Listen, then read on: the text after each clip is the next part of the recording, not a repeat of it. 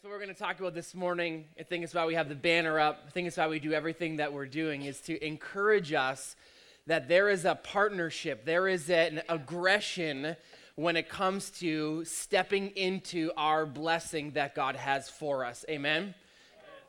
God wants us to live in this place.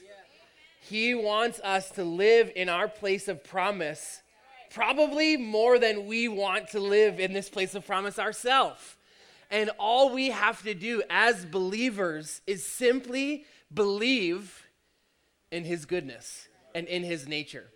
You know, I was thinking about it this morning as we have this I Believe in Miracles. And I think that for a long time in the church, what has happened is we've put a lot of emphasis on the word, on the miracles side of things. You know, like as a preacher, there's certain buzzwords that I can use intentionally. Like, if you're not responding the way that I really want you to respond, I have some words that I could use that evoke a response, right? Like, I could use the word breakthrough, or I could use the word miracle, right? Like, if I'm like, I believe that everybody in this room this morning, God is ready to give us our miracle, right? I mean, It feels good. It feels good to get a miracle. And I think that for a long time, what has happened is the church has focused on the word miracle. We're like, God, I'm ready for my miracle. God, send the miracle. This is my moment for my miracle. I'm stepping into my miracle day. We got all the things. And as I began to think about it this morning, I realized that we talk about this word, I believe in miracles, but I think that where we are in the church today is not so much that we need to be convinced that God does miracles, right? Because I mean, we hear it all the time, don't we? I mean, we hear it with Ada and Isla. We hear it, we've heard it with Sandy, with Emma. We heard it with Ben and Jaden. And you have probably experienced in your own life miracle after miracle that God has done. I realize that where God is taking us is not that we have to necessarily focus on the miracle. Although I want a miracle in my life. I want God to move. I want God to step in. I want those things. What I realize is more so what we have to begin to focus on is the word, I believe. I believe. Because I think for too long, the church has painted miracles in the light that said that they were out of our control. That it was God stepping in divinely, doing something, I don't know how he did it, or I don't know why he did it, but God just stepped in and did it. Now, if you've been with us at all, as we've been talking about this, I believe in miracles, you realize that we're not talking about a miracle in that light any longer. I'm not talking about getting a miracle because, you know, you showed up and God spun the heavenly miracle lottery wheel. It wasn't that your name got called on Heaven's Price is Right and now you get to step into your miracle. That's not the kind of miracles that we're talking about. We're talking about the kind of miracles where I, on purpose, apply the faith, I on purpose apply the perspective of heaven onto my situation, and I force the situations in my life to line up with the way that God said they're supposed to be. So maybe everybody around us is like, oh, wow, that's such an amazing miracle. To us, we realize this was simply me as a covenant partner with God enforcing my covenant right to experience heaven here on earth. You see, that is, I believe, I mean, like when we talk about New Testament Christianity, I think this is what Jesus died on the cross to help us to understand. That I am a recipient of every good gift that God has given to me. The Bible says it like this. That if God would put Jesus on the cross for you, at that point, what now could you ask him to do that he wouldn't do for you? Right? Like, what could I ask for from God that's more valuable to him than Jesus was 2,000 years ago.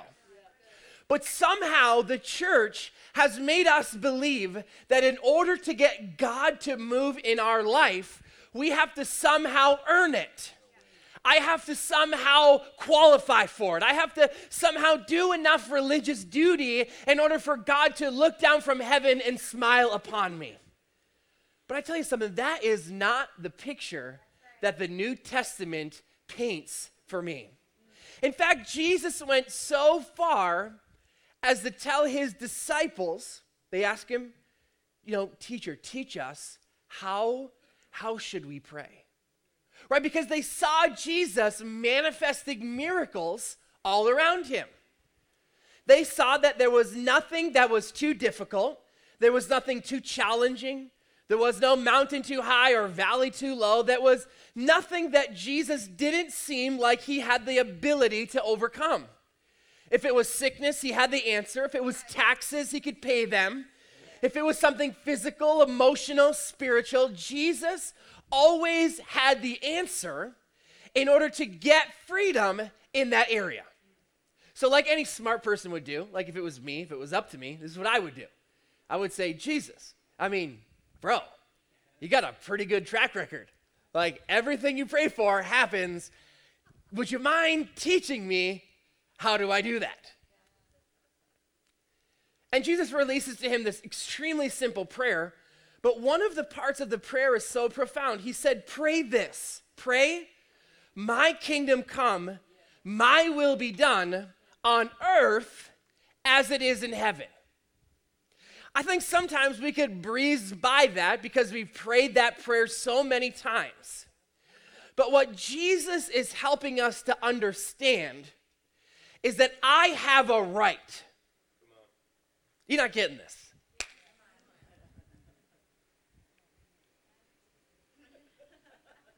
Just the same way as my car is parked out in the parking lot, I have a right to go get in my car and drive my car wherever I want to drive my car because it's my car. That's not surprising to you that I could take my car and I could drive my car to Toronto. I could drive my car to New York City. I could drive my car off a cliff. It's my car. I have a right to do with it whatever I want to do with it. That's the kind of thing that Jesus is letting the disciples understand. You have a right. I have a right to go to God and expect. Because I tell you something, wouldn't it be so mean of Jesus to tell the disciples to pray something that God wouldn't answer? Like we think, obviously Jesus wouldn't have done that. Like that would have been cruel. No man that would have given his life for these people that he's training, is he going to go so far as to give his life and then tell them that they can have something that they can't have? It doesn't make sense. I understand that what Jesus is doing is he's helping me to step into this reality.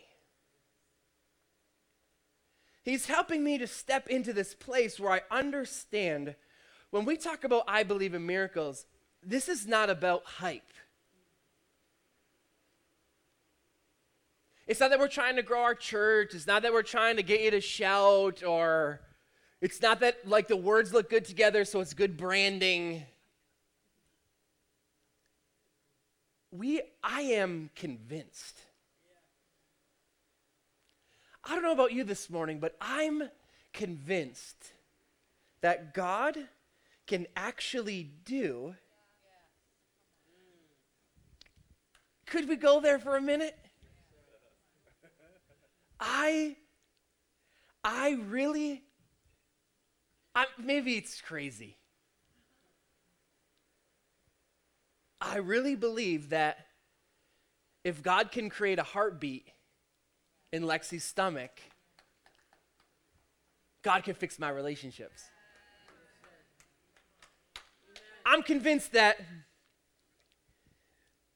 if God can bring a baby up out of an incubator, God can resurrect my finances.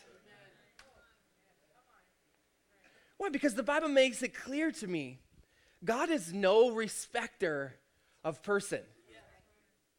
God's not going to do it for Bill and Lexi and not do it for you. Bill and Lexi, they didn't draw the right lottery card. They, trust me, they read the same Bible as you. They pray the same prayers that you pray. What's the difference? What's the difference? Because we could all have a miracle. The difference is, can I believe? Am I willing to, you know, this is in my notes. I'm going to get to my notes. Keep it going. Come on now. You know what I love about Bill and Lexi's testimony, actually? I don't know about you, but it sometimes annoys me, you know, when, and I mean, God bless these people. They're better than me. Where they're like, you know, I was about to declare bankruptcy, and I found the scripture that said, God supplies all my needs, and the next morning I woke up, and my bank account was full of money. I'm like, shut up, you jerk, right? You know what I love about Bill and Lexi's testimony? Is they found their scripture, and the next day there was still no heartbeat.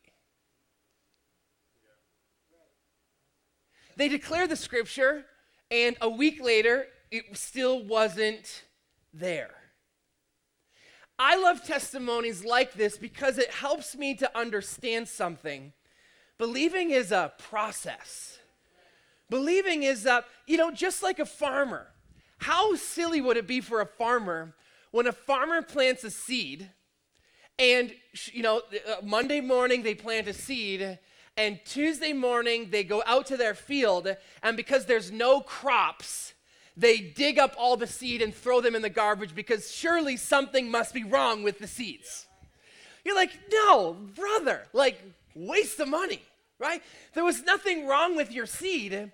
It was just you weren't committed to the process that it takes in order to reap a harvest from the seed that you sowed. You see, this is what Mark chapter 4, and this is what I want to talk about this morning as I rip off my dad's notes, is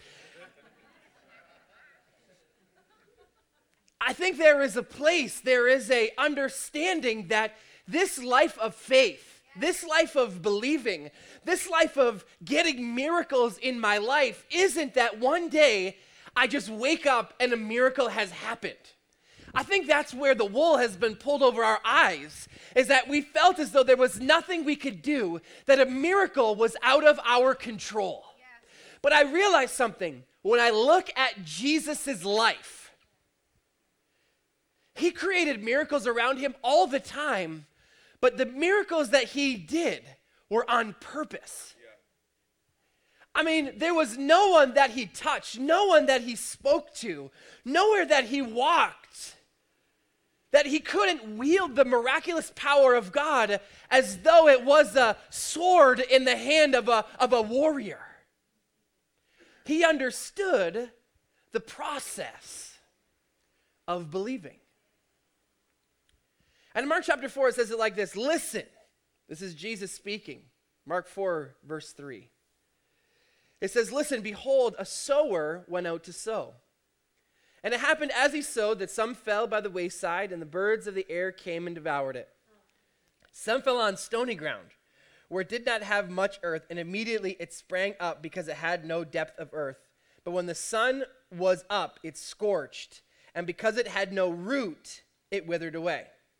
And some seeds fell among the thorns, and the thorns grew up and choked it, and it yielded no crop. But, say but. But, so what Jesus is doing right here is he's giving us an understanding. He's not talking about farming, although it applies to farming. What Jesus is doing is he's giving us an understanding of what the New Testament is all about. He's giving us an understanding of the reason why he died was so that we could be transformed. That I could believe something today that's different than I believed yesterday, and because I believe something that's different today, I can reap the benefits of what I believed today, not what I believed yesterday. Isn't that true? Isn't that what the Bible says even about salvation? That the way that I get saved is that I believe something different now than I did before. I believe now that Jesus is Lord and he's my Savior. And so because I choose to believe that, rather than somehow of myself or maybe that there is no God, because I believe something different, I now reap a different result. Yeah. What Jesus is teaching us in Mark 4 is an understanding of how do I be transformed? How do I believe something different today than I believed yesterday? Maybe you walked in here thinking that there was nothing you could do to fix your relationship. I'm here to tell you that there is the answer. Maybe you walked in here today and you're thinking that you're going to have to declare bankruptcy. I'm here to tell you that if we could believe something different, heaven is at your disposal. Maybe you walked in here today and you got a bad health report. You got a bad kid. You got a bad spouse. Maybe you got a bad hairdo. I'm here to tell you that the Word has an answer for every situation we could find ourselves in. And so I began to think about this scripture. Let's finish it. In verse 8 it says this, "But other seed fell on good ground and yielded a good crop, and it sprang up and increased and produced some 30, some 60, and some 100-fold." Let's pray. Heavenly Father, as I've already preached, let the rest of my preaching go good. That's for your anointing that would rest heavily on here, Lord, that we would be believers, not just hearers, but believers. And I thank you for that in Jesus' name. Yes. I think that sometimes what we've done is we read through Mark chapter 4, and we put a lot of emphasis on the fourth soil, don't we? That's what we do, because I want to be the fourth soil. That's what I want to be. I want to be the good ground that when I sow seed, when you put that money in the offering, or when you sowed love into your relationship, I don't want that love to just be sown and then to just die or wither somewhere. I want to reap 30, 60, or 100-fold. And so what we've done is we have said, I don't want to be one of the three soils. I want to be the fourth soil. And that's amazing. But one of the things that I realized as I was reading this a little while ago is Jesus was actually giving us instruction from all four soils. Because just like I can look at, because you know what I realized is that, because we would all say this, I want to be the fourth soil, don't we? Oh, I want to be that good soil. I want to be the good soil that grows. But you know what I realized? There's no description of what made the good soil good. You know what I'm saying? Like, I don't know about you, but that sometimes can frustrate me about Christianity. Like when I'm looking for an answer, and I'm like, oh, you know, I have this problem in my life. And somebody comes up to me and they're like, let's pray about it. I'm like, yeah, let's pray about it. But I'm also looking for an answer. Like, I'm not just looking for like the religious answer. I'm actually looking for you to help me out and give me some wisdom here to get an answer. I think that sometimes what can happen is we could read Mark chapter 4 and be like, yes, God, I want to be the good soil. I'm good soil. But it's like, what? What actually makes soil good? Yeah. You ever think about that? I wonder those questions because I think that sometimes we could focus on the fact that we want to be good soil, and that's amazing. I want to be good soil too. The issue has been, how do I actually make the soil of my heart good? Now, I realize something. Jesus was giving us four types of soil. The three types of soil that are bad actually give us a lot of information about what makes them bad and no information about what makes the good soil good. So, through my extreme intellect and powers of deduction, I realized something. Instead of trying to focus on being the good soil, because it's so ambiguous, I realized if I just simply make sure that I'm not one of the other three types of soil. I mean, if there's only four, like it's not like there's 4,000 and God only tells us about four, it wouldn't work. But there's only four types of soil. There's only three tricks the enemy has up his sleeve in order to steal that word from your heart. So instead of focusing on being good, I'm going to focus on not being bad. You see what I'm saying? Because if I'm just not bad in this scenario, like not all scenarios, I don't advise you to like train your children this way. I feel like it's good, you know, train up a child in the way they should go. You don't train up a child in the way they shouldn't go and hope that somehow they figure out which way to go. Here's a little parenting advice from my 6 weeks of being a parent that I've learned.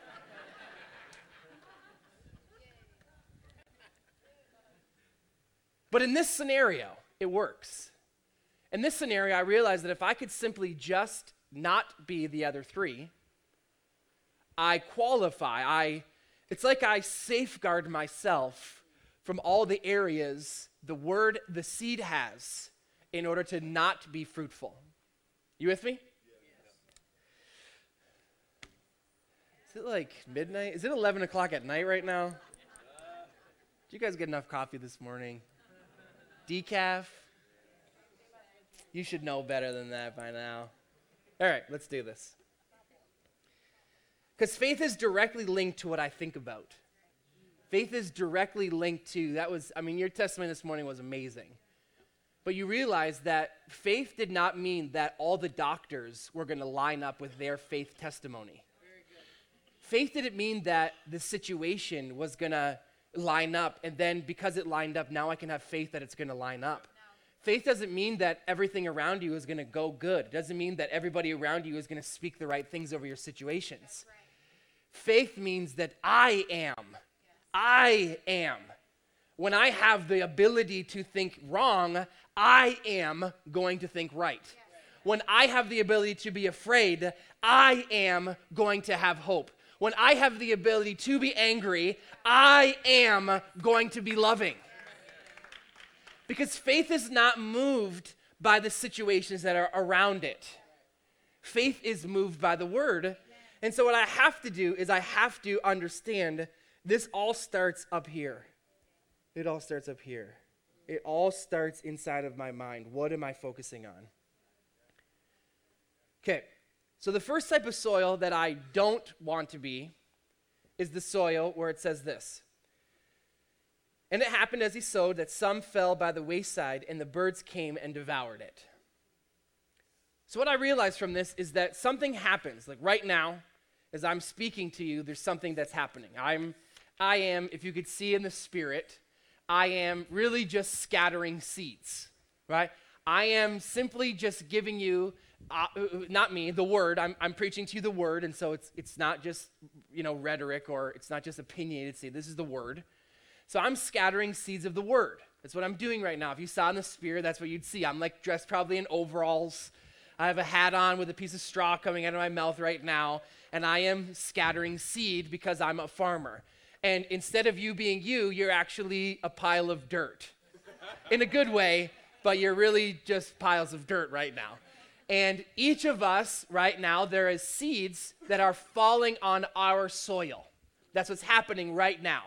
The seeds that we talk about of the Word of God aren't necessarily that I have this amazing moment where the heavens part and my emotions are just right and I have goosebumps and someone speaks that perfect word that makes me want to shout.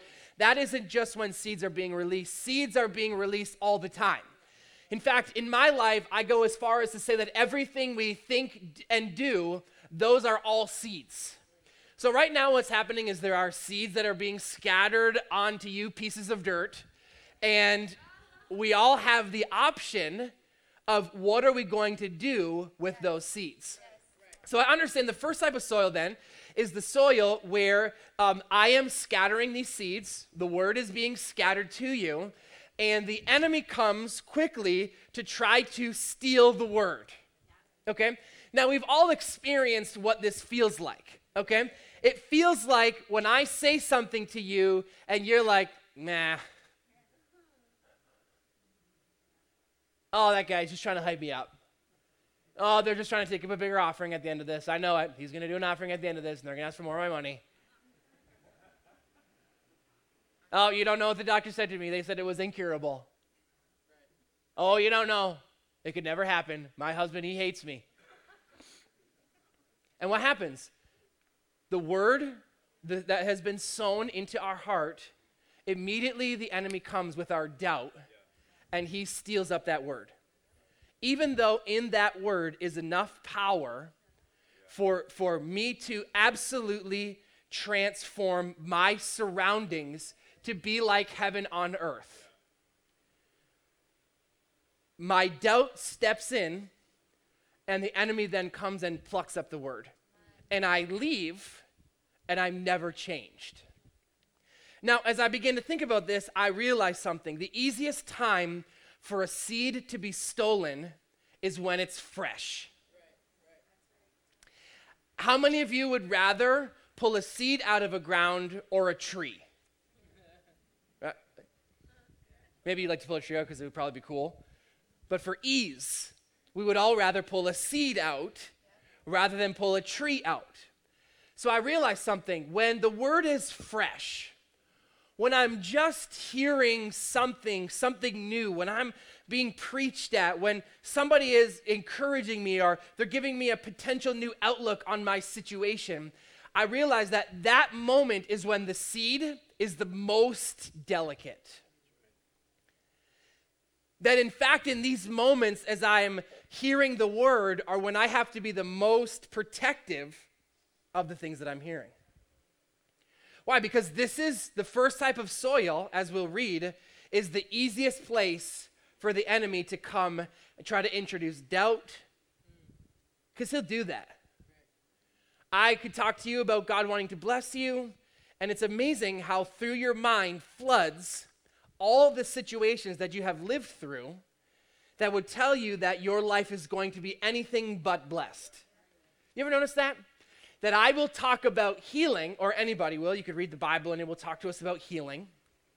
I will read through that. I will realize that by his stripes, 1 Peter 2:24, by his stripes I was healed. And the very first thing that pops into my mind is the fact that my back is hurting. Why? Because the enemy comes immediately to try to discredit the promise of God so that I stay where I am rather than step into where I can be. That's always what happens. That's why I realize when I'm sitting in church, I have to be very aware of what are the things that are going on in my mind. You know, I don't know that I'm ever more distracted than I am than when I'm sitting in church. It's like, I don't know why, but I always want to hold my phone. I want to text people. I got to check out my Instagram stories. Why? Because the enemy is doing everything he can in order to steal the word. Because if you have no seed, you'll have no fruit. So what? I have to realize when thoughts enter into my mind, because they're going to. Negative thoughts, can I set you free here? Negative thoughts are not evidence in your life that you have no faith. And sometimes we could be so condemned by the fact that we think negative or we feel negative or, oh, there's that thought again, oh, there's that thing again, oh, there's my backache again. I tell you, physical symptoms are no evidence to us of what's going on the inside of us. That's why when the word is being sown into my heart, what I have to do is I have to make sure that I force myself to focus on what is the word that's being spoken right now. Because if the enemy can't steal my attention, he can't steal the word. If he can't steal my focus, he can't steal the word. If he can't get me to focus on something other than what God is telling me from his word, then I know that I'm not that type of soil. The second type of soil is a little bit different. It says this, that the seeds fell and it was good, but they fell on the stony ground, and so because of that, it didn't have much earth. It didn't have much dirt. And so because of that, when the sun came, it was able to dry out that seed. So it came, it fell. We got past soil type number one. I was able to, keep it and guard it and cultivate it so that the birds or the thoughts or the emotions weren't able to tell me that that word wasn't true. I got past that, But then I got to the second type of soil where I didn't have enough earth. And so because of that, Jesus tells us that it's not in our physical life. It's not just, it's not just about keeping the soil, but it's about having the depth. The Bible goes on to tell it like this, that this is talking about people who receive the seed with joy. Yeah. People who receive it with joy. Why? Because I'll tell you something, pressure is coming. Right? That's going to get you to come to church next week. Can I give you a good word from the Lord? Pressure, it's coming. But sometimes I realize that pressure, we feel like pressure is a bad thing. Pressure, at least in my life, it's becoming this way. Pressure is becoming evidence that something good is actually beginning to happen. Why? Because I realized something. I realized that the only reason why the enemy is bothering me, the only reason why this thing in my life is flaring up is because I'm actually beginning to make some ground in this direction. The worst place to be is living in a place where the enemy isn't bothering you. For a long time I prayed that. I used to complain, used to in Jesus' name. But in this scenario, I used to complain all the time. And I can remember, my life, when you're 20, you think your life is challenging. And then you turn 30, and you realize, oh, the troubles that I used to have, if I could have them back, right? I realized when I'm 20, I used to say this all the time. I used to complain. I would talk to my mom, and I'd be like, Mom, can the devil just leave me alone for 5 minutes? Right? Because that girl that I like, she broke up with me, and that was my biggest problem. And I can remember that. I remember being so bothered. But I realized something, that the fact that I'm being buffeted, the fact that I'm being challenged, the fact that I feel pressure is actually that I'm beginning to make some ground in the area that I'm believing. The fact that I'm even on the enemy's radar simply means that I'm doing something that he notices, that bothers him. I'm actually getting to the place where it seems like this month I have less money than I had last month. Yes! Yes, baby! Yes!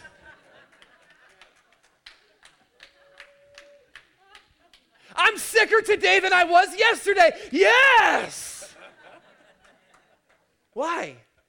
Because I realize the only reason this pressure is here, come on, the only reason I'm feeling this pain, the only reason it's getting worse is because something is starting to work.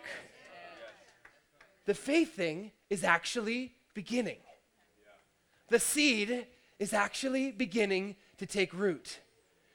The seed is actually beginning. I've gone from step one. I've persevered with it. I've protected it. Now I'm in stage two, and the way that I know I'm in stage two is things, they get worse. And sometimes I think we don't want to hear this because we think that God's plan means that we're going to live on easy street. I mean, that's why I got saved, right? Not you? No? Because I'm thinking, man, I'm going to get saved, and tomorrow morning everything is going to be taken care of. Hallelujah! I receive God. But no, God uses pressure. He uses pressure to make us better. The Bible says that tribulation, persecution, afflictions, those things, those are catalysts to our faith. That if I'm never buffeted, if I'm never challenged, if gold is never heated, if metal is never pounded, it simply remains the way that it always was. I don't know about you, but I don't want to remain the way I've always been. I don't want, in some areas of my life, tomorrow to look like yesterday. I don't want to come to church and sacrifice all my time and energy and effort so that my life never is different. But that means that I have to be okay with the fact that sometimes it's going to get a little tough. It's going to get a little challenging. It's like I tell you something, if you go to the gym and you leave the gym and you're like, wow, that was easy. I'll tell you something, you didn't do it right.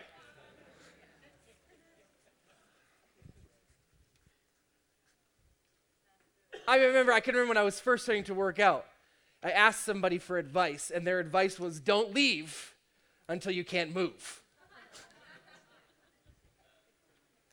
Why? Because if I want growth, come on, like, if I want growth, I have to be willing to go through the pressure. But it's a mindset change, isn't it? Like, my dad jokes about it all the time. I don't work out as much as I would like to, but he jokes about it all the time about how, he doesn't work out and I work out. He probably works out more than me at this point in my life. But he makes the joke about how working out, how doing something that's so painful. Like, I can remember I did air squats the other day and I woke up and, my legs were just burning. I hate this. But it's amazing how we can do something that we know is going to be painful.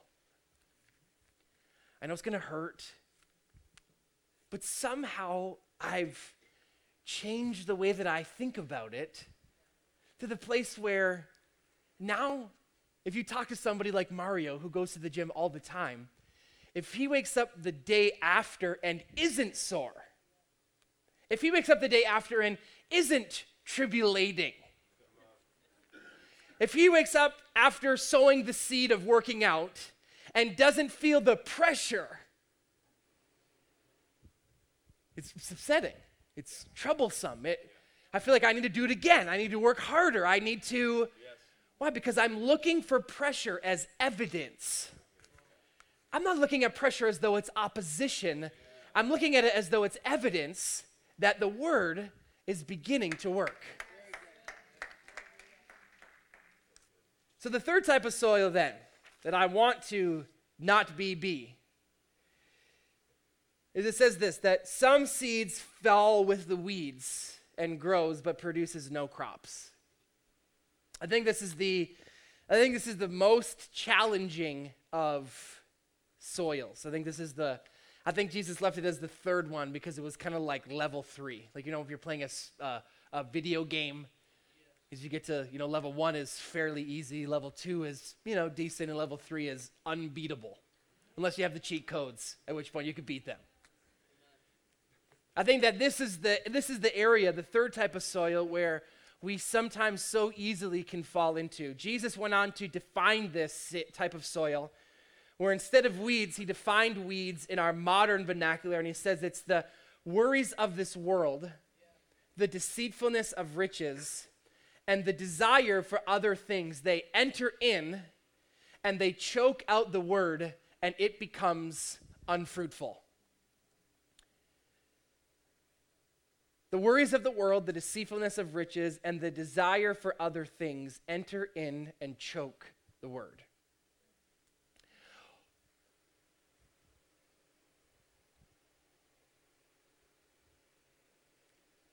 It's this soil where we have to be determined.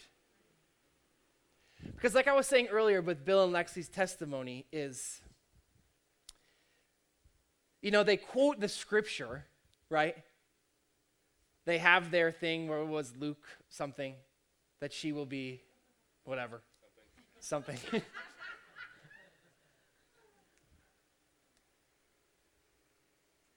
But the next day there was no change.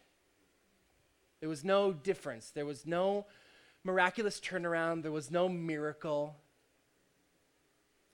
There was no baby, at least that they could tell. There was no difference. And this is where the word says it like this, that the worries of this world, the cares, another translation says, the cares of this world, where they have the ability to enter in, where my fear, my worry, the anxiety, the thoughts that maybe this will never change. Because we all have those, don't we? You feel really good right now, at least I hope that you do, feel really good right now, and you're like, yes, we could do this. and I'm going to be the good soil, and yes, it's so awesome. And then you get the mail tomorrow, and your bill is twice as big as you thought it was going to be, and you're like, God, I hate Alex. He's such a jerk. Pressure in my eye. I want it to be easy. Right? Why? Because at this level, this is where we have to hold on to the word. Yes, sir. This is where, like the scripture says that, you know, we're in this amazing process right now that Jesus talked about, that there was two men, the two types of man, and one of the man built his home on the sand, and one of them built his home on the rock. You see, right now, for a lot of us in a lot of areas of our life, we're living in houses that are built on sand, and no condemnation, we're all there in different levels. But in our process now, while we're still in construction of our new house that's built on the rock, there's still some things that can happen in our life that make us feel as though the footing that we have underneath us is very unstable. Because how many of you know quoting a scripture and getting a bill in the mail feel very different? I can't hold the money that the word could potentially be, but I could hold the bill, right? I could quote the scripture, but when the doctor tells me that I have something that can't be cured, how many of you know those things feel very different, right? When there's sickness in your child or when your relationship is falling apart, that feels very different. It feels like that is actually solid ground and the word is just some fleeting thought or idea. This process of soil is where I have to allow my reality to change. And not necessarily that my outward reality is going to change, because how many of you know my inside changes before my outside could ever change? I think that's the challenge of believing, is that I have to believe that my miracle is here before my miracle can ever get here. I have to believe that my miracle is done even though my life is telling me that it's anything but done. That's what this soil is all about. It's all about, can I believe the word more than I believe in my situation? Can I stand on the scripture, speaking life over my baby, when the doctor tells me she's gone? Can I speak life over my finances when the bank is getting ready to take my house? Because I tell you something, we love the other side of the story, don't we? Like, I cried at the end of Bill and Lexi's testimony. Even though obviously I know that Isla and Ada are alive, I still cried because it was like, yes, God, the miracle is so awesome, and I love the miracle. But the process, the day-to-day, the holding on, the forcing myself, you know, when you get the pain in your stomach and you feel like nothing is there and you feel like something bad is happening, am I able? Can I hold on to the seed? Yeah. Can I hold on to it? Can I hold on to that promise? Can I hold on to that word? Can I hold on to that prophetic voice? Because what the Bible tells me simply that if I could just avoid those three types of soil, then my heart becomes good soil. But I tell you something, it's when we leave here that it matters, right? It's when I leave here. Because when you leave here, you take your problems with you. Right? It's true. Like, we could spiritually or symbolically leave our problems at the altar. But how many of you know if you take your gas bill and you lay it on the altar and you choose not to pay your gas bill... Right? Canadian Niagara Power doesn't take spiritual seed as payment. They want you to pay your bill. So we take our things with us. And this is when it's easy, right? When we're in church, it's easy for us to feel like, yes, I'm going to do it. Yes, I'm going to do it. Yes, I'm going to do it. But I could remember in multiple times in my life, the Lord would ask me, Alex, what have you put in place in your life to make sure you don't just go this way, but you remain here? Because I tell you something, in Bill and Lexi's testimony, thank you guys, you're like great material for me today. It wasn't that they found the scripture, right? How many of you know that scripture was written 2,000 years ago, but their baby was still not there? Even though the scripture existed that she will be whatever she's going to be, like Luke wrote that thousands of years ago. So it's not that there is the scripture for your problem, because there is. There's no issue that you could have that you cannot find an answer in the scriptures. So it wasn't that they found the scripture. Like, thank God they found the scripture, but that wasn't enough. It wasn't like they were reading through one day and magically they got to Luke chapter 6 and, you know, they read Luke 6:15 and like, wow, God, there's a baby. That would be weird. It did not happen that way. Because something that I'm confronted with all the time is that these are just words on a piece of paper. There is no power in the fact that this scripture says the word and or the word therefore. There is no power in that. The power comes, hear me, when I believe this truth more than I believe the doctor's report. That when the doctor comes to me and says there is no baby, I can look at that doctor and say, you're wrong, there is a baby, because this is what Luke tells me about my baby that's alive in me right now. The word of God has power. It becomes activated when it's inside of me. John 15 says it like this: when I am in the word and the word is in me. It's this moment where like there is this meshing, there is this molding. Like when you take two different colors of Play-Doh and you work them so much that they literally become one color. You can't tell the difference. You can't separate them any longer because they have become one. It's in this and it's I'm in the word and the word is in me. There is no differentiation. There is no me outside the word and me in the word. It doesn't matter if I'm in church or if I'm in the doctor's office. I am the word. I am the word, and my situations don't change the fact that I believe the word. I believe in miracles not because I've seen the miracle. I believe in miracles because I believe the God who does the miracle. Yes. I may have never seen it. It may seem impossible. Maybe no one has ever done it. But you know what?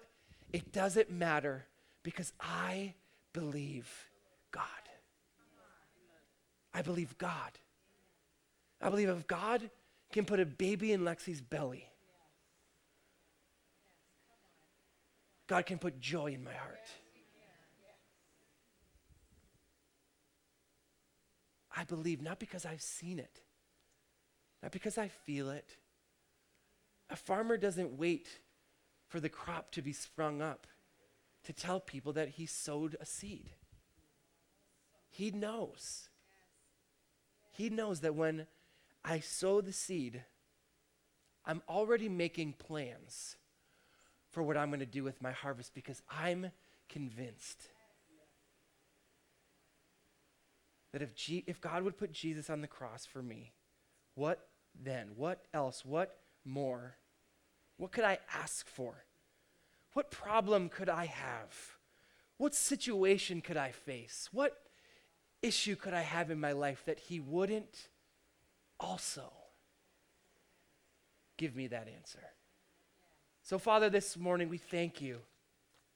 Lord, it's our desire, God, not just to know about the word. It's not just our desire to memorize scripture or to think these things.